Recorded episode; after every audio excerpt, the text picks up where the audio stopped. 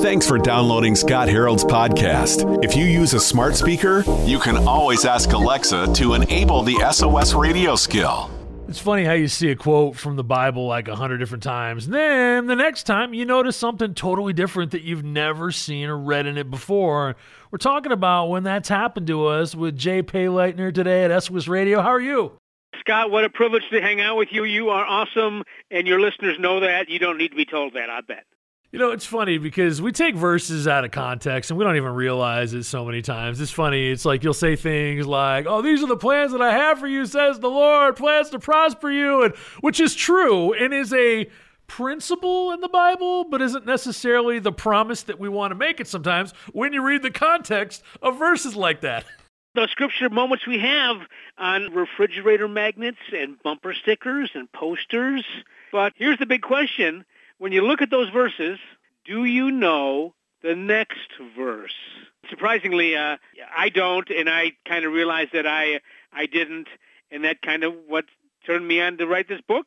Well, it's funny because like we were talking about Jeremiah twenty nine eleven a minute ago, right? And we just claim that one, and we love to share that one when we have a friend who's going through trouble, but. The other part around that verse is saying, okay, you know, I have plans for you. And he's speaking to the the Israelites that were exiled to Babylon, and they're all praying like, "Lord, come back!" Like push Nebuchadnezzar out, and he's saying, "Yeah, so I have plans for you, but buckle up because it's going to be about seventy years. So have families, you know." Build homes, like dig in and get involved because you're going to be here for a while. But then I'm going to redeem something. But it's probably going to be like your kids and your grandkids that are going to do it. Well, again, Jeremiah 29:11, for I know the plans I have for you. That just makes a beautiful plaque because you're like, oh, God's going to reveal my plans to me. But you know what? First off, they're not going to be your plans. They're going to be God's plans. So they may kick you in the teeth. and second, it might not come to fruition for weeks and weeks or months or years or years or decades or to the next generation. But Jeremiah 29:13 does have another great verse that we kind of know. You will seek me and find me when you seek me with all your heart. And Scott, that's not part of your heart, that's all your heart. Isn't that funny how two verses they juxtapose against each other. It's a kind of a little bit of a contradiction, kind of a makes you think a little deeper, and and that's what I uh, got a chance to do 60 times. This book was a blast to write because it was convicting in that I started to play a game with myself. If I saw a verse on a wall or bumper stickers like Jay, Jay, do you know the next verse? And so often I didn't. And so that's why uh, the book is kind of a challenge. It was a challenge to me to write, and I hope it's a challenge for folks to read as well. You know, when we talk to our kids about putting some God time on their schedules or carving out, you know, 10 minutes to pray somewhere in their crazy busy day between school and soccer practice and acting class and cheerleading and all of that, you know, they come back and they're like, okay, hey, I, I try to read the Bible, but it's kind of boring or I don't really understand it. If your kids say that, trust me, you're not alone. I'm Scott on SOS Radio. We're talking with Jay Payleitner. He's an author. It's interesting because when we think about our kids and we want to challenge them to dig into God's Word. It's not just for the reading, but it's to get to know the heart of God. And you know, it is intimidating. I, I get that. When a teenager or even uh, grown-ups like you and me, we we look at that big book with the black binding, the black leather-bound binding, it's like, man, that's pretty intimidating. But if you find a nugget, read that nugget, and then keep going. Too often we stop too soon. We stop reading before the, the picture comes into focus.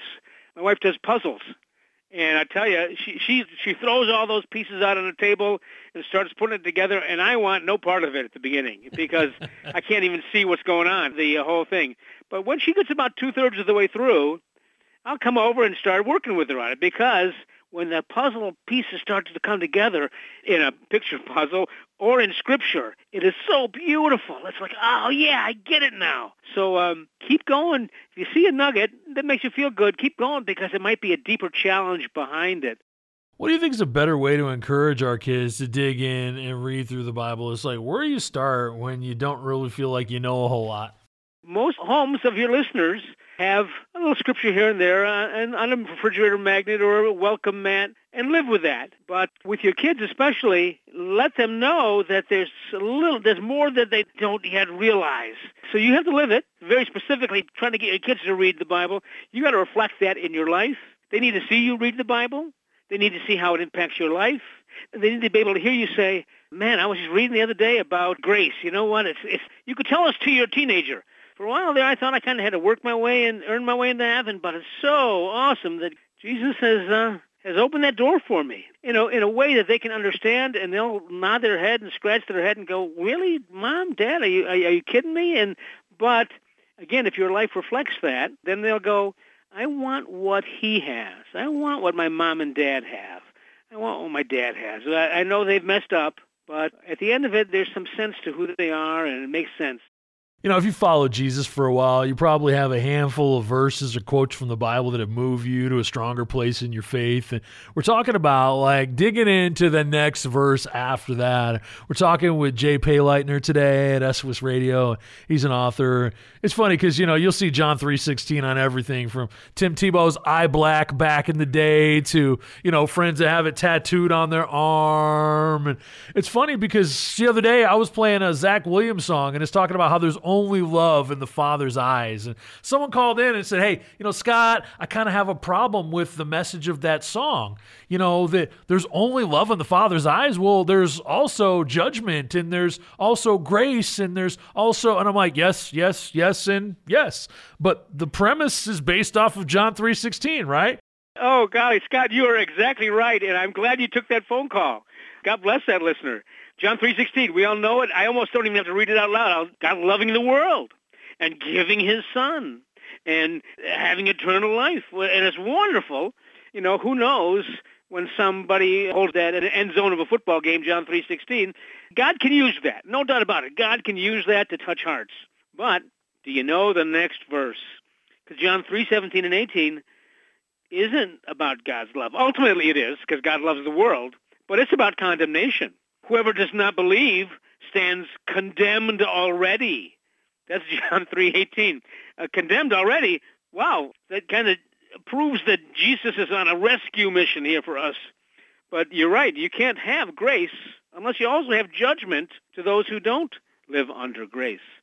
And I think the gist of what Zach Williams is saying in that song is read through John 3:16 and you understand the love in the Father's eyes as he's looking at your past. But John 3:17 says for God didn't send his son into the world to condemn the world but to save the world through him. And so it's like, well, okay, yeah, read through it, understand it and go, okay, wait, I'm being redeemed from this. And then so yes, there is only love in the Father's eyes because he's forgiven me from that and the grace is what covers our sins, not the works. My little book, the next verse has 60 of our favorite Bible passages and I chose John 3:16 as chapter 1 and then again moving into the next verse. But uh, I found a whole bunch of very fun verses that uh, folks have again on their walls and on their welcome mats. I just talked to somebody uh, last week that has Joshua 24:15 literally on their welcome mat. As for me and my house, we will serve the Lord. I guarantee Scott that quite a few of your listeners have that in their house someplace. As for me and my family, we will serve the Lord. But do you know the next verse? That's Joshua's farewell. Of course, we know that Joshua took over from Moses and got the Israelites into the into the promised land. But he's 110 years old, and he assembles all the tribes of Israel at, I guess, Shechem it is, and then he reminds them, he spends several verses reminding them of the history of God's faithfulness. You know, Abraham and Isaac, and he talks about Jacob and the parting of the Red Sea and crossing the desert and the promised land.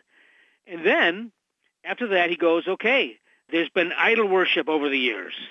And then Joshua 24, 15, it's like there's been idol worship. Then he goes, as for me and my family, as for me and my house, we will serve the Lord. And the very next verse, wonderfully, the people reply, we would never abandon the Lord and serve other gods. That sounds really great. what yeah, you, what keep you, reading, right? and Joshua goes, well, okay, I hear you but I know you also. And so two more times he asks them, okay, now, well, here's what's going on. Life's going to go on. Idols are going to be there. No, they say, no, no, no, we will serve the Lord. And you can just kind of imagine the sea of people going, we will serve the Lord. And so Joshua, you know, dies a happy man. They, they bury him, and that's the last chapter in Joshua. But then, son of a gun, you turn to the next book of the Bible, Judges, and like about two three chapters. pages in, You get like two chapters in. those rascally, rascally Israelites are worshiping idols again. So there, here's the point, I guess. If you have that wonderful verse cross-stitched on your wall or a little, little wooden plaque, as for me and my house, we will serve the Lord, that's not a warm statement. That is saying to you, who are your idols? When you see that, ladies and gentlemen, when you see that, say, who are my idols? Will I worship them? What am I truly worshiping? And so it's not a statement of faith. It's a question. Will you serve the Lord? Will are you really serving the Lord? And that's again the next verse, Joshua 24:16. Read the next verse. Posting memes, it can get us in trouble if we don't actually understand the context. And we're talking with Jay Payleitner today at SOS Radio. You say in your book, before you quote it, before you cross stitch it or leave it on a voicemail, commit to actually reading the next verse. And, you know, it's funny. One of those for me was when the writer of Hebrews is talking about, for the word of God is alive and active, like sharper than a double edged sword. It penetrates, even dividing soul and spirit and joints and marrow. You know, it's so fun when you think like that, like, oh, yeah, God's word is like this sword. It's going to cut through everything. But then I stopped there, right in the middle of the part that's about to convict me because it says, and it judges the thoughts and the attitudes of your heart. It's like, boom. We love that idea, don't we?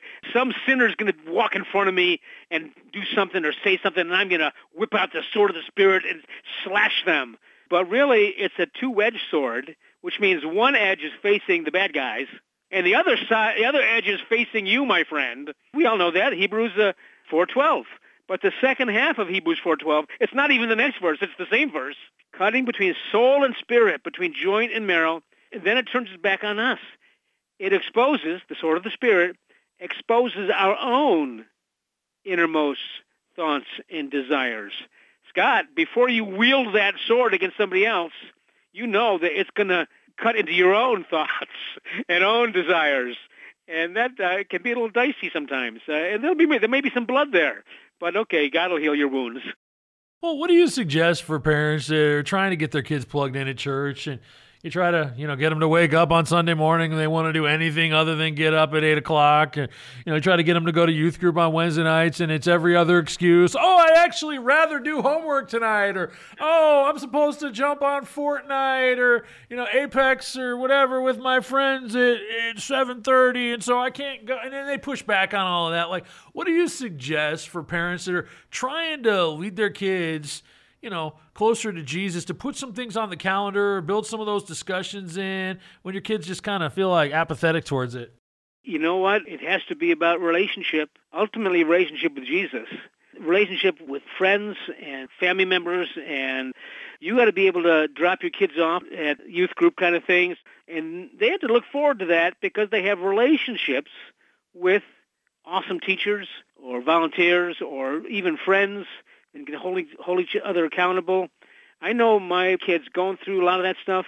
They make lifelong friends at those middle school retreats and high school stuff. So that would be a question to ask when they come home. Make sure that, you know what, if your church doesn't have a program that engages kids with peers and makes it not always fun, not, not always just the goofy fun stuff, but learn to love each other and care about each other, there's something there that's it's kind of magic that Jesus gets into those relationships. That's the key, I think, to get getting your kids staying involved, even before and after they receive Christ as their Savior. Well, we're talking with Jay Payleitner today at SOS Radio, and his new book is called The Next Verse. It's what you never knew about 60 of your favorite Bible passages. Essentially, if you're walking away with anything today, before you just quote that verse that you say all the time, ask, what's the next line? What's the next verse, and what does it say? Because a lot of times it reframes the entire context. Thanks, Jay. I mean, to challenge your listeners. Go to Romans 3.23, Micah 6.8, Matthew 7.1, Romans 8.31. These are verses you know, and go ahead and read that next verse. You're clear to go. Thanks for downloading the SOS Radio podcast. If you enjoy the discussion, give it a five star rating in your app store. The way the technology works, your ratings really help spread the word.